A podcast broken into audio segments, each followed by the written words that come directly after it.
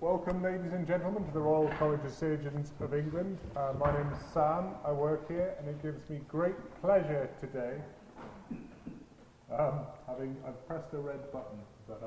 It gives me great pleasure today to introduce a lunchtime lecture that gels particularly well with our temporary exhibition in the Hunterian Museum, um, Surgeons at Work, which I'll encourage you all to pop up and see if you haven't already after today's lecture, which is delivered, we're delighted to say, uh, by Dr. Fiona Haslam, who is a double doctor, um, firstly with a career in obstetrics and genetics, and then retraining in history of art.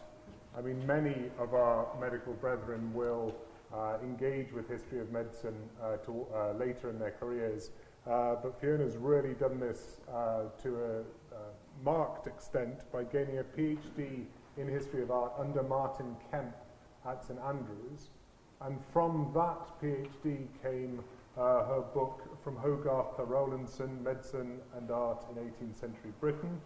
She's also co-authored with her son, Dr. David Haslam, Fat, Gluttony and Sloth, which has to be my favourite book title. Fat, Gluttony and Sloth, it's like a way ahead lifestyle. Um, obesity in literature, art and medicine. And today she's going to talk to us about medical images in 18th century art from your first of the two um, uh, projects I've mentioned. Thank you very much. Thank you. Well, thank you very much for your welcome. Um, if you don't like a number of the slides I've got, it will make you very pleased we now have a National Health Service. Uh, make you appreciate it.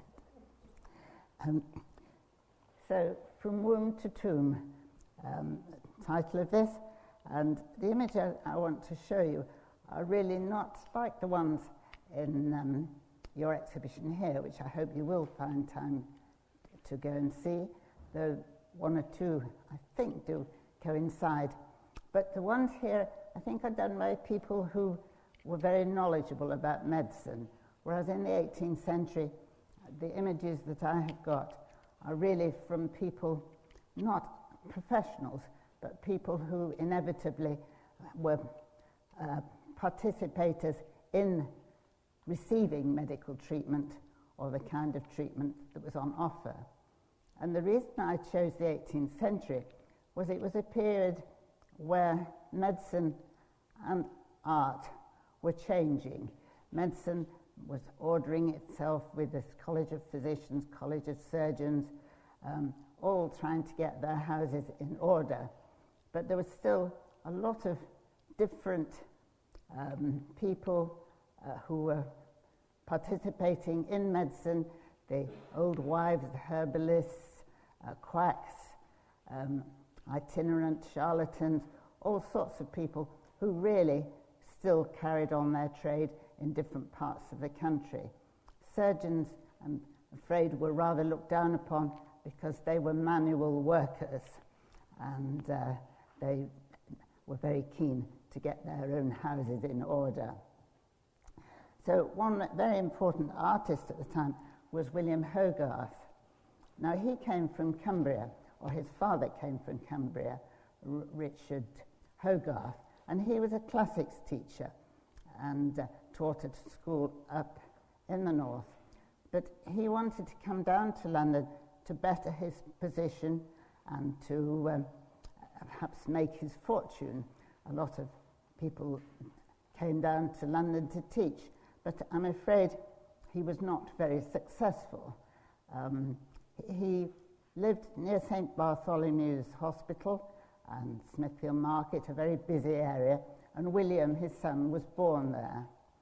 Now, Richard started a coffee shop. A lot of coffee shops developed at the time and for the interests of different sectors. There were artists, playwrights, doctors, um, people who all came and did a lot of their trade or interests through the coffee houses. But Richard coffee house was for Latin speakers.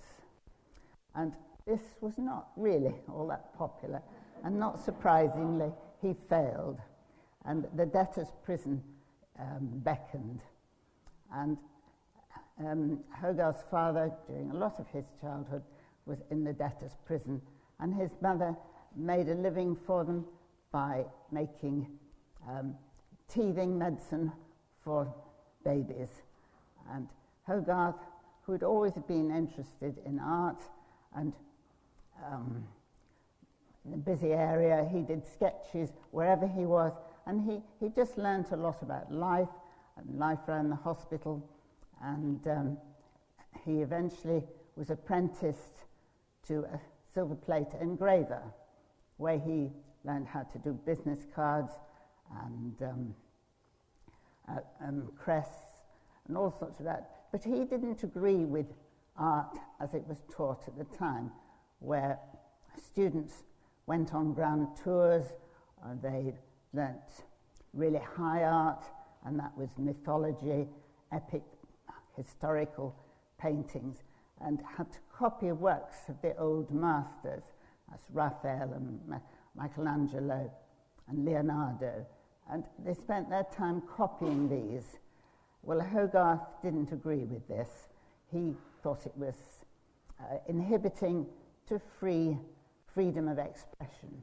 So he um, decided he would do his own thing and uh, started um, doing series of paintings and selling them by subscription.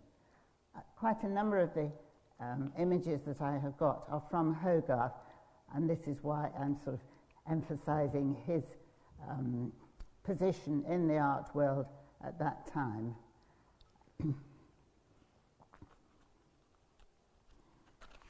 now, satire was the language of the age there with, with Pope and Gay and Fielding, and they um, put a lot of satire and wit into their literary works. And Hogarth um, and his colleagues started doing this in the art world. And satire doesn't um, inhibit you from the truth because satire had to be based on truth to be effective. But um, Hogarth introduced a lot of extra images, some of them wallpaper images that you might look at a picture and not really notice them. And it was when I was looking around at pictures when um, I started being interested in medicine and in art that you could see sort of files of things on a windowsill or um, a clyster pipe or enema syringe on a mantelpiece. And these are not sort of the whole picture, but they're important to show what was available at the time. And the, the viewers of the paintings would know what these were. So um, this was Hogarth's idea of what doctors were like to begin with at the time. And there was very little to choose between the quacks and the orthodox doctors. And uh, this uh, is one of his illustrations called The Company of Undertakers. Now, this used his original um, title was Company of Physicians. And when he was working with the silver plate engraver, he, he spent quite a lot of time doing um, the crests um, and heraldry.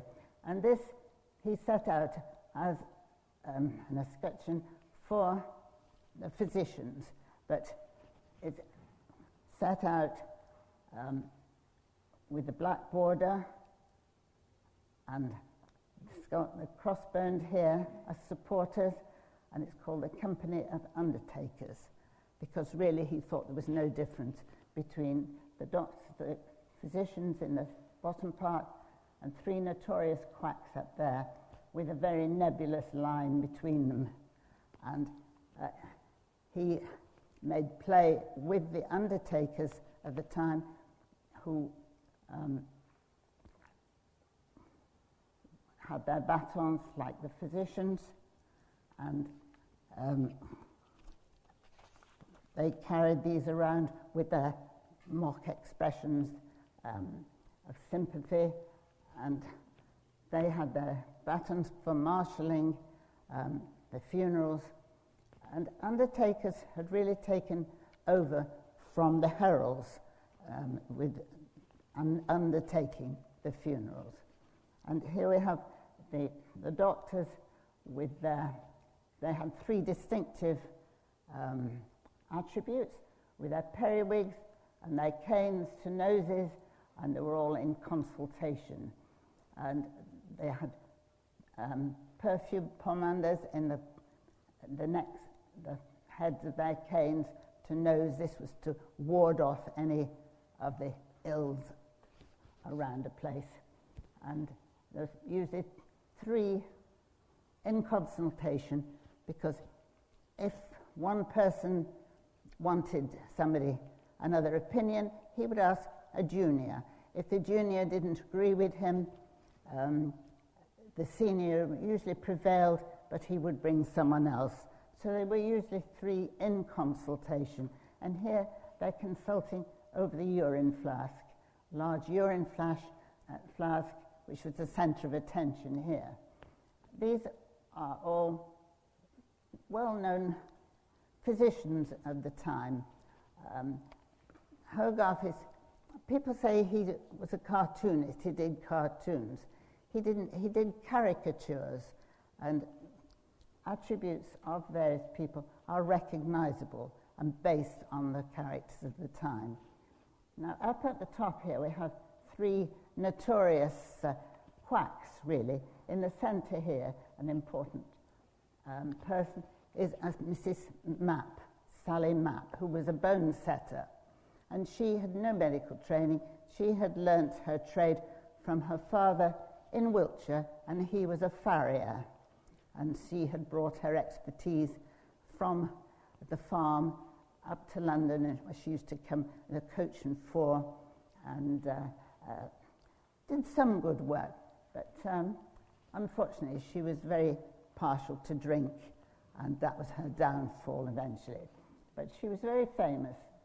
Um, here we have Spot Ward, who was a very well known quack, and he had been, uh, he had no medical training, and he was brought up in a dry salters business, and he, by some chance, um, was a, made a member of parliament. Nobody quite knows how that happened.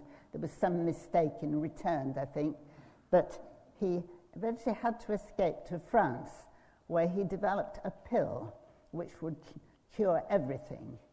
And he came back to this country with his pill and uh, all the sextons and undertakers and coffin makers knew him very well because with one pill he, he caused more deaths than any of the other um, physicians in the country. So they thought, well, he must be very clever. All these others needed far more um, uh, medicine, quarts, or uh, pills galore, whilst he could just kill with one. and, oh, sorry. The other, the last person up at the top there, oh, I see, I've um, excuse me, I haven't used this before, so you have to forgive me. Um, gentleman at the top there, he, he was an oculist and he had some medical training and he, he has his eye in the head of his cane and he used to go around from marketplace to marketplace. He was an itinerant, and because of that, he earned his place in Hogarth's um, um, image. And whether this is hoodwinking the public, I don't know. But this is what Hogarth thought of all um, the medical fraternity. And um, he wasn't the only one who thought that. So the motto at the bottom at plurima um, mortis imago, says everywhere the image of death.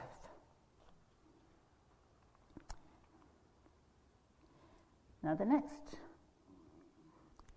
slide I have to show, I'm sure a lot of you will have heard of this. This is Mary Toft and her who gave birth to rabbits. Um, this was a topical uh, event that Hogarth um, uh, made use of. And um, it's about a woman who gave birth to 17 rabbits and one leg of a cat. Um, I think there's going to be a lecture in somewhere in London in the near future, isn't there, about Mary Toft and her rabbits. And you, many of you might be interested to go and see it. But the event took place in 1726 and it was advertised in a contemporary journal. From Guildford comes a strange but well attested piece of news that a poor woman who lives at Godalming near that town was about a month past delivered by Mr. John Howard, an eminent surgeon and man midwife of a creature resembling a rabbit. Hogarth produced this engraving um, as a result of this, and it's called Cunicularii, or the Wise Men of Godalming in Consultation. And she went on to deliver 17 rabbits. Um, now, not only do these images um, satirize the event and subvert traditional um, religious images and paintings, but they do offer a view of some of the ideas of procreation at the time. Were man and beast entirely separable? Um, man's role was threatened if this had been, if this was true. So there was controversy at the time about this. Here is Mary Toft on her bed, a tester bed here, and the, here are the three wise men who are all eminent medical men who have come to see her. And this is subverting the, the role of the th- three wise men. And they seem to be carrying gifts. Here we've got the man midwife who's dressed, uh, well, transvestite because man midwives were an unknown species, really. They were not welcomed. Um, here's one praying his thanks, and here is this gentleman was a dancing master. He was uh, he worked in the royal household, and he had come um, really on his basis of teaching uh, dancing rather than as a doctor. And uh, but he was sent along to just see what was going on here. Um, here we have the rabbits. Um, these letters underneath tell the roles of the people who are taking part here. But the issues that were risen, the subverting of the um, role of the um, of the artist by the use of a, a biblical painting, the man midwife, um, the role of man threatened, and also whether the mother was affected during pregnancy, um, the output. Um, she, Mary Toft was said to have been startled by rabbits in a field when she, she was three months pregnant, and this had uh, uh, affected her. Oh, and also a cat jumped on her bed. So this was the excuse given for her giving birth to these rabbits. So the ignorance of the doctors was another issue that, uh, that was brought into mind. So here is a Dutch print artist at the time of the man midwife, and you'll note that he has to have a, a sheet around his neck so that he couldn't see uh, what was going on. He could only feel because it was um, threatening the woman if, uh, if he was not sort of covered up and disguised. So the man, the man midwife was. Uh, this was another view of him. This was by Cruikshank, Isaac Cruikshank. And he has painted this, or done this picture. Here we have the ordinary midwife who has just her simple, her hands, her warm fire, a pap vessel just to feed the baby. Everything was just homely, warm, and comfortable. Now, here on the other side, we have the man midwife who um, has terrifying instruments, uh, but he also has lots of love potions and uh, medicines medicines and um, uh, making pills and medicines there. And he was a threat to the ordinary midwife and uh, uh, a suspicion of sexual interference and was not to be condoned.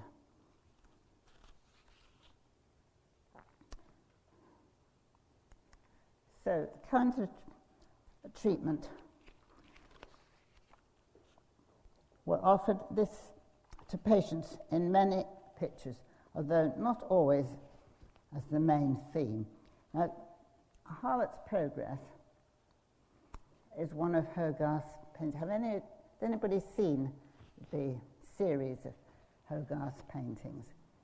He did a series of six um, paintings at the Harlot's Progress, and this was the story of a young girl who'd come to London for the first time, and she had got off the coach in London and um, was carrying some gifts in a basket to her aunt. Now, eyeing her from a door is a pimp, and he um, um, takes her in, and she is offered a post uh, at a Jew's, Jewish man's house, and there she becomes his mistress. Now, this is a series, that's the second one. The third one, um, she is removed from the Jew's house because she has had another man friend there and she has been found out.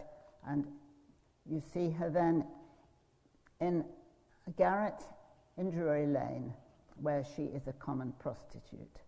Then the guards come along and she is taken to prison. She's taken to Bridewell where she is beating hemp and her condition is deteriorating, which you can see from the state of her clothes uh, and um, everything that is going on around her. Now, plate five is here, and this is the result of her misdoings. And um, Hogarth used to call some of his series novels in paint on modern moral stories. And this is what has happened next. She has succumbed to syphilis. And um, here we have two doctors who are arguing about what treatment she would have. This is a notorious quack, uh, a Dr. Rock, who is offering her pills. Here we have a Mr. Misaubin, who was a French doctor, and he has his medication in liquid form to offer. And they are arguing about what she should have. Here, the maid servant is telling him to stop arguing and come and attend to the patient who is in the process of having a vapor bath, which was a treatment for syphilis. Um, now, vapor bath, you get a shallow pan with a broad bottom, pour boiling water into it to a depth of between two inches. Having made a brick or a large stone red hot in the fire, here's the fire ready to receive the stone, um, and place this half covered only in the water. A perforated seat must be placed over the pan on which the patient must sit naked with a good sized blanket wrapped all around him, um, letting it reach the floor and accepting the head covering the body entirely.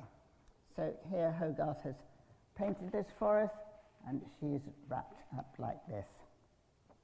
Now, maid servant here is rifling amongst in a trunk, presumably for grave clothes, because our young lady here is not doing very well. She's had a, a son here. Uh, nobody seems to be paying much notice to him. But on the floor here are what are called an anodyne necklace. And this was supposed to ward off uh, syphilis in the children, to ward off the congenital effects of syphilis. Um, on the door, not sure if it's on the, but over here, I hope it shows on the picture, there are some condoms which were made out of uh, um, a pig's, uh, the cecum animals, but they're supposed to be kept in water And these are just hanging behind the door. This possibly indicates that they were ineffective in producing this child. On the, on the clothes stool here, there are, there's a prescription there which says Dr. Rock. Sorry. This is a, just a detail of this. And on this paper, too, there are some teeth. Now, the cure for syphilis at the time was mercury, or hoped for cure. And mercury uh, um, it loosened the gum, the teeth, and the teeth fell out. And this shows that uh, the harlot has had Dr. Rock in attendance. We saw Dr. Rock back on this. He's here. And her teeth are here. She's been given mercury. Now, this was to sweat out the disease. But on the mantelpiece here, there are also something. There's a clyster pipe here, which was a, an old kind of enema, and that was made, an enema syringe, that was made out of a pig's bladder, usually, and a, a reed or a hollow tube was inserted in that, and that was used as an enema syringe. And this was all to, to try and dispel the syphilis. So just by looking at a lot of the details in Hogarth's works, you find quite a lot of what was going on at the time. If this were not so, people wouldn't believe his, his prints and his stories. So these are what I mean by the wallpaper images that sometimes appear.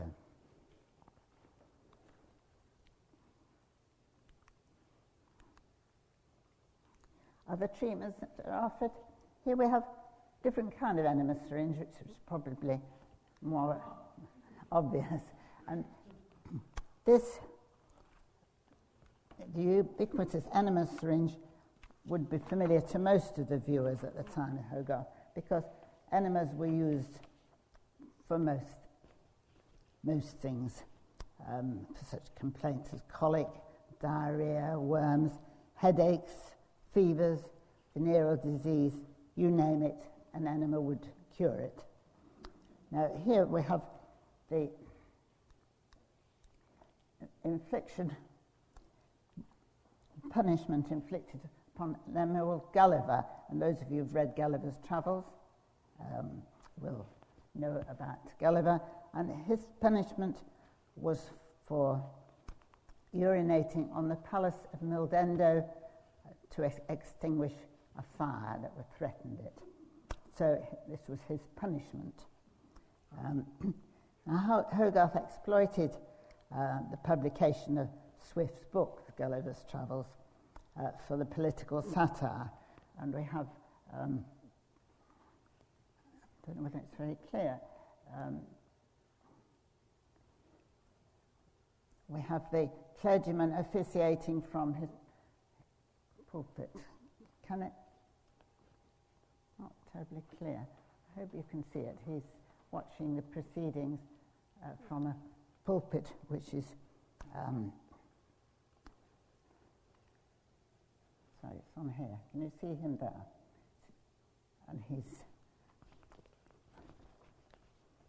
sitting there on his chamber pot pulpit. And the First Minister is just watching everything that's going past. And neither neither the church or the state are taking any notice of all the chaos that's going around with um, uh, all the evil that is going on in society. So Hogarth used political satire as well as um, the, the, the medical side as well. Here we have cupping. And this is cupping of Dr. Syntax, a fictional school teacher by Thomas Rowlandson. And this was a treatment for severe bruising from which the school teacher has suffered. This was supposed to draw out the bad humours of the underlying structures to the surface, thereby relieving congestion. Uh, now, for this, glass or grass, bla- glass or brass cups were popular with a spirit lamp, and air was extracted from the cup by means of a lighted lamp and a piece of wool or tow. And this was used as a wick. Um, and it was soaked in spirit. An incision was made in the skin in various parts of his body. Here is poor Dr. Syntax having the cups that have been warmed placed on various parts of his body, and then as it cools down, um, it draws either a bruise um, or if this means some scarification, which they often did with a lancet, um, then it would draw blood. And uh, this was very popular and also removed all ill because it brought any of the bad humours from the body up to the surface. And here we have bleeding. This is from uh, a detail from Hogarth's election series, and here we have um, the surgeon leading the mayor who's had a fit of apoplexy, having overeaten the oysters in front of him here. There, unfortunately, there isn't time to tell you all the stories of, of Hogarth's um, series, but if you do get a chance, it's well worth going to see them. The election entertainment is actually uh, the Soane's Museum on the other side of the square here, so um, it's not far to go and see that. Uh, now, bleeding was a traditional remedy for many of the ills in order to draw out the bad humours again. Um, uh, it was also used as a prophylactic to ward off sickness. And one Thomas Turner, a Sussex grocer um, of the 1750s, is said to have thought that a bath should be taken every spring along with the annual bloodletting. Almost all rural clergymen could bleed and could order a purge. I don't know that you would want to go and ask your local uh, clergyman these days. But, um, here we have the bleeding of a fat woman with a suitable size uh, container.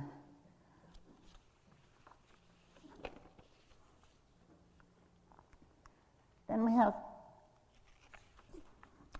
dentistry, provision of false teeth. Um, a French dentist here, and he's showing off a lady's teeth, and here's um, her husband coming along to inspect. The trouble was, with the first false teeth, it, there was always difficulty in keeping the upper teeth in place. Um, so ladies who had the false teeth didn't usually stay, eat very much at meals. They just sort of picked at their food and then at the end of the meal they would go up to their rooms be able to take out their teeth and just chew on their hardened gums whilst the men drank the port, presumably. But um, fans were not just an affectation, they were often to uh, ward off the bad breath of their associates. Um, they, um, and also to hide a blemished smile.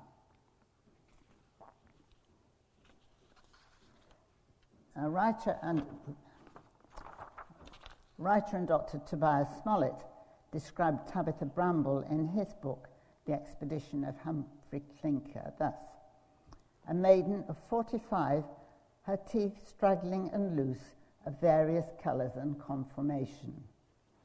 This was probably similar to many of people at the time, and the general state of health during the 18th century was poor lack of cleanliness, inadequate and inappropriate diet, and in upper and middle classes in particular, a surfeit of sweetmeats contributed to the decay. French dentistry was more advanced than um, British. Here we have Rowlandson's print of transplanting of teeth. And here we have uh, a young um, a boy, really, uh, looks rather grubby, brought him in, and he's having teeth, his teeth taken out to transplant into, into the lady, um, who's looking rather disdainful. She's not sure that she quite wants to have uh, a tooth from this ragamuffin, but the dentist nevertheless is removing the tooth and she is going to be um, to receive it. And um, he's obviously had some and he's admiring his, his teeth. Now, Rowlandson drew attention to this practice in the late 18th century. John Hunter had given it his seal of approval and said that young, fresh teeth had the best chance of becoming firm and fixed. After transplantation, the new tooth was fixed to the two neighbouring teeth by means of silk or seaweed, and the patient was advised not to disturb it. A dead tooth might be used, but these didn't always retain their colour. The fashion declined for various reasons um, the improvement of artificial dentures, the failure of the transplanted tooth to remain secure, and the fear of introducing disease, and the general distaste for the practice highlighted by people such as Rowlandson. The first, um, or one of the early providers of uh, porcelain teeth was a f- Wedgwood factory in this country. Um, I, I, haven't been able to get find a picture of these or uh, see them, but I was interested to read that it was the Wedgwood company that produced false teeth. Now here we have amputation, and this is a leg amputation at St Thomas's Hospital. Um, I don't know the artist of this one, and I think the original painting has actually gone missing. But you can see that uh, no anaesthetic, only thing that could be offered was strong arms, hold him down, perhaps brandy to uh, relieve some of the suffering, and opium, and that was all that could be offered. Um, here we, oh, sorry. Um, tools of the trade here. Um, it's got a tourniquet here. The operator just wears a carpenter's overalls. Haven't got a nice handsome surgeon like the one upstairs with his rubber gloves in the exhibition. Um, this was not a nice operation. The students are up and behind there watching what goes on. This is Rowlandson's um, version of the man being held down. This one's just sort of resting his hand on the patient's head so he can get a better view. Um, no tourniquet around. The tools here, bag of tools, the misplaced femur amongst them. Um, here's a crutch, seems to be his only offer of support afterwards. Um, the surgeon's names are on the board here. Don't know if any of you recognize any of them.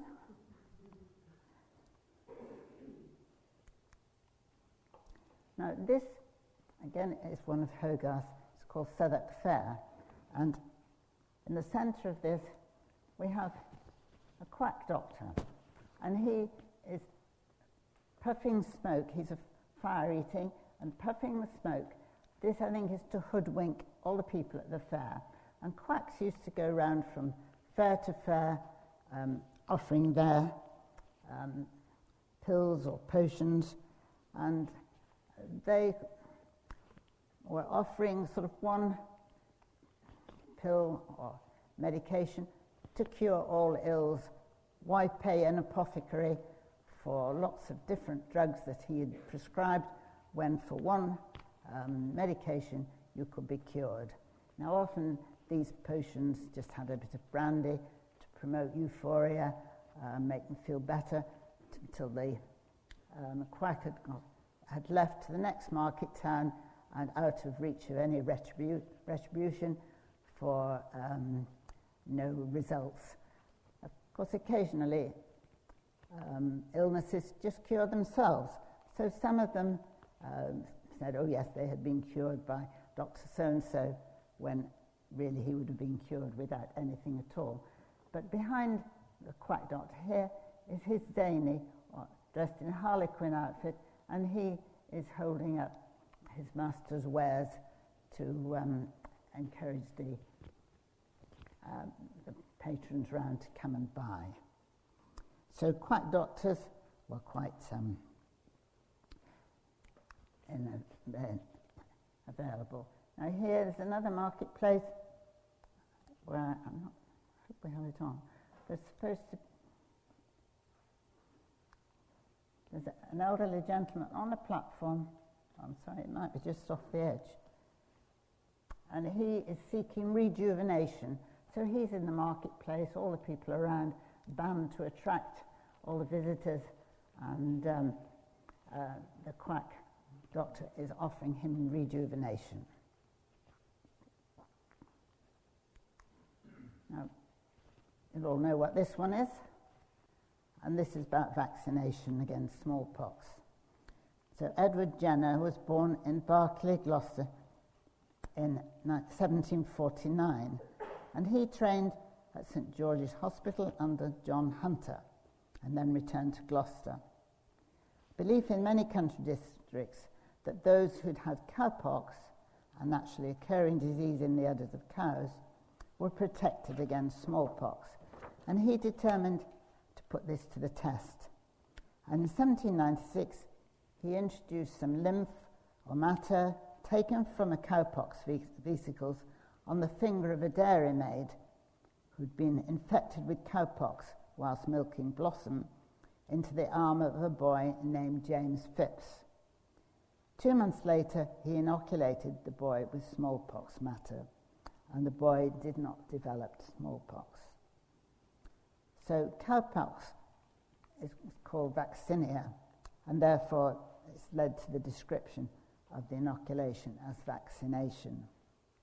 There was a lot of controversy at the time, as with Mary Toft. Um, you know, was man threatened? Was this interspecies going to happen? And here is um, James Gillray's uh, hypothet- hypothetical complications of what might happen. Um, see, they're all producing um, tumours of cows. Um, here is Jenner himself uh, inoculating the lady. There's a um, called Opening Medicine, the, the tub here. Sorry, I'm not able to see very well from this angle. A tub here with opening medicine in it, and this is being dosed out to people, and they're all coming out with these um, bovine tumours. And here on the wall, there's a picture of the um, sacred cow. However, we all know that small, smallpox now is a thing of the past, but uh, there was a great deal of controversy at the time. Now here we come into some of the rather more exotic treatments that were on offer. Now, self medication was common. Um, books and journals offered advice, had the Gentleman's Magazine, um, William Buchan's Domestic Medicine, which went into 142 editions. Um, and there were ready stocked medicine chests were available for men, women, and horses. And the good wife or lady of the manor often provided medication and care. And Tony Lumpkin complained to his mother in Oliver Goldsmith's She Stoops to Conquer You have been dosing me ever since I was born. I have gone through every receipt in the complete housewife ten times over, and you have thoughts of coursing me through Quincy next spring.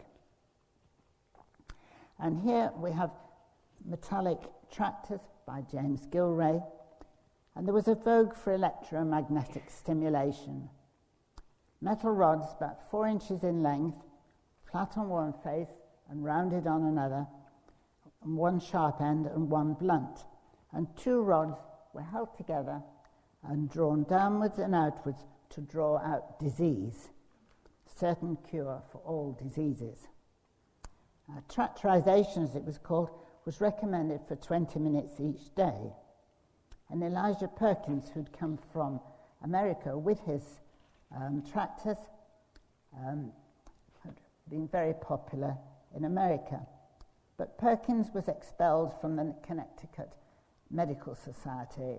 They were not too happy about his treatments. But its fame spread to London along with his son Benjamin, who was said to have commissioned Gillray to produce the print as an advert, but to keep the facts secret. Popularity increased, and a Perkinian Institute was established in London, and provincial branches developed. However, criticism followed when it was found that wooden rods painted like the originals were equally effective uh, especially when accompanied by pseudo-scientific jargon, and that no electrical or mag- magnetic influence was involved. By 1810, the fashion had died, and Benjamin returned to America with his fortune. And we have Taking the Waters, The Comforts of Bath. This is by Rowlandson. And um, I don't know if any of you have been to, to Bath to Bath and seen um, the waters there, but this is Bladud, who was the person who I think first started the water, but this is Rowlandson's view. And then we have the pump room and Bath. Uh, there are two features on here this, that still remain. One of them is, well, the Tompion clock, which was one of the original Tompion clock, and a statue of Beau Nash, and here are these people um, taking their water.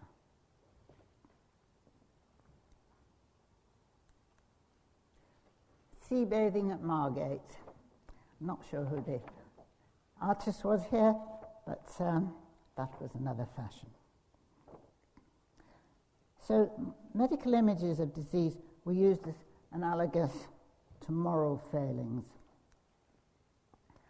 this is very famous um, painting or print, and it shows Vesalius and the dissection. It's a frontispiece to um, um, the, the Humani Corporis Fabrica by Vesalius. Now, this is Hogarth's version of that. Here with the, you've got your body here, and you've got um, the dog, sort of vivisection, um, and people watching and the skeletons around. Now, Hogarth, this is from his four stages of cruelty. And this is a series of four su- supporting Fielding's campaign against the increase in the amount of crime that was happening in London especially those of murder and robbery. And in the final scene, here we have Tom Nero, and he is the heartless young man, literally so as the dog eats his heart there. Uh, and he began his life of crime by cruelly taunting animals in the streets of London and was eventually hanged for the murder of his mistress. So Nero's body is handed over to the College of Surgeons for dissection, a public anatomy. Um, an audience is assembled watching with various degrees of interest and dismay. And you see, this is all, um, Hogarth is likely to have seen um, the, this frontispiece, and he has um, adapted it to his own um, um, paintings. But the contemporary surgeon to Hogarth, John Freke, is in the president's chair. Yes. Uh, Hogarth probably attended dissections performed by William Hunter, contemporaries. Um, he was a leading anatomist of the day, as I'm sure you all know, and he actually bought some of Hogarth's prints. A pulleon um, attached around the neck of Nero indicates that he was um, arrived there via the rope, and that was the hangman's rope. Now, Hogarth often showed mixed messages. The callousness of the surgeons was equal, he believes, to that of Nero. Um, such treatment was thought to deny the possibility of resurrection on the day of judgment. A similar, but less complicated print is this political one called State Butchers, a political satire in 1788 on the Regency crisis. The Prince of Wales had been an ally, um, sorry, he'd been criticised following attempts to assume power in place of his mad father, George III. He became an ally of Fox, the leader of the opposition party, and the public resented his behaviour. In this print, however, Rowlandson criticises Pitt, the Prime Minister, and the King's ministers for keeping the Prince of Wales from the throne at the time. And Pitt had been offered £50,000 by the City of London if he would resign. He refused, and again, when offered, the offer was doubled. And here, Pitt is the place. Oh.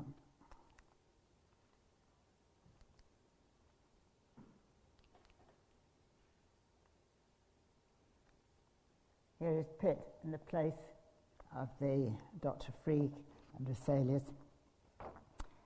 Um, and he's pointing to the prince's heart, saying um, it should be removed. The good quality of his heart will utterly ruin our plan. Therefore, cut that out first, says Pitt. So, medical attributes were often used in prints and they would be understood by the viewers. Here we have the grave robbers or the resurrectionists, and uh, they brought their bodies to um, College of Surgeons, or they provided these for anatomization. And um, they're put in, into baskets and taken along the dissection. Now, this is another resurrection one. But this time we have William Hunter here. And these people are at the museum and they're trying to find their spare parts um, because uh, if they could not be resurrected if they were not intact. And so there's one lady here who's come up to him and she's looking for her virginity. So there we have it from Mary Toft and her rabbits to resurrectionists. And uh, I, I, hope you've found those interested. And if you haven't already seen the exhibition upstairs, then do go and have a look. thank you.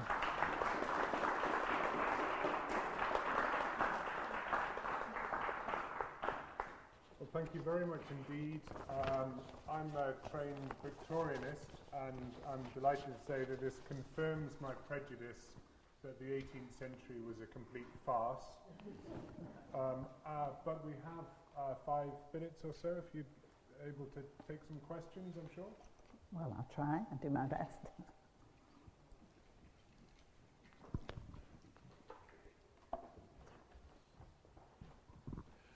Um, can I go back to drawing blood from a body? Is it still done today in a legal form of some kind to relieve tension or whatever it might be? I'm sorry, I didn't catch all that. Um, is uh, bloodletting still done today to relieve tension and other things? Um, not in quite the same fashion, but um, yes, I think in some cases it might well be if high blood pressure, but it's not really recommended as a. Um, uh, well, there are plenty of doctors around. no, I wouldn't think that it is used. I can respond to that briefly. It's used as a treatment for hemochromatosis, which I don't know how to spell, I'm afraid, um, uh, which is your clinicians or um, clinicians in the audience will correct me, but it's uh, an embarrassment of iron in the blood, I think. Yeah. Anybody? Yes. My mother gets bled periodically by a, a hematologist with an eye for history. Very interesting. Right. Haley, have you spotted? You use the word quack. Oh, sorry. You use the word quack a lot. I just wonder if that word was used in the 18th century because uh, I'm non medical, but I must say it seemed to me that there was absolutely no difference between the practice of the quacks and the practice of the medics. Well, the charlatan is another word that's used, I think, but uh, I'm sure there, there are probably still a number of quacks around.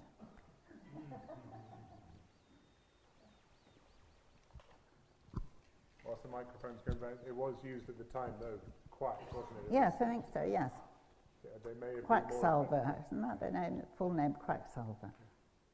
I was wondering whether or not there is any allusion to madness in the images that you've portrayed. I, missed, I didn't get all that. Uh, Oh, reference do you want to me to repeat? madness in the images. Um, well, there are, if, if you look at the Rake's Progress, then that's another of Hogarth's, uh, there are eight in that series. Uh, and I'd love to have gone through all of these. I'm a great fan of Hogarth, as you might have gathered, but uh, that um, contains some images of Bedlam, and there are various um, ones of madness, yes. But uh, I'm sorry I didn't have time to include those.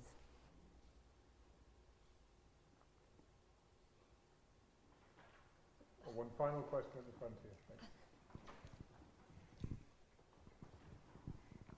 I too am a Hogarth addict, and I noticed in the Harlot's Progress, I had a question and an observation. Um, the observation was that the woman looking after the harlot already has the sign of ven- venereal disease because she has the pox, and the curtains are closed behind in the bed behind, which suggests that there is more forthcoming. Um, and I also wondered by the door there's a circular item with little dots in it, and I wondered what that might be because it was very By the door. prominent. I don't know if I can. Um, there's a Jew's bread um, by the door. Yes, with little hoses. Yes, that. Um, but I'm not quite sure of the implication of that. It looks as if it might be a flycatcher, but I understand that it is Jew's bread. Um, now, this may be for salvations. I mean, I, I really am not sure of that. But I'm glad you like Hogarth things and uh, yes, if, if any of you do get a chance to go and look, do. I went to an hotel with my husband in, up in Cumbria, and there was a library there. We were just going to this hotel for a coffee, and they showed us into the library, and I was delighted to see they had um, Harlot's Progress images, the prints around the wall, but they were all out of order. Uh, they were quite haphazardly placed, uh, and I just went to the reception and said, I'm glad you had Hogarth's prints, but can you tell me why they're not in the right order? And she just looked at me and she said, You what? Um, further to the comment made earlier, I was just going to confirm that the talk on Mary Toft and the birth of rabbits has already been delivered, sadly. It took place at the Old Operating Theatre.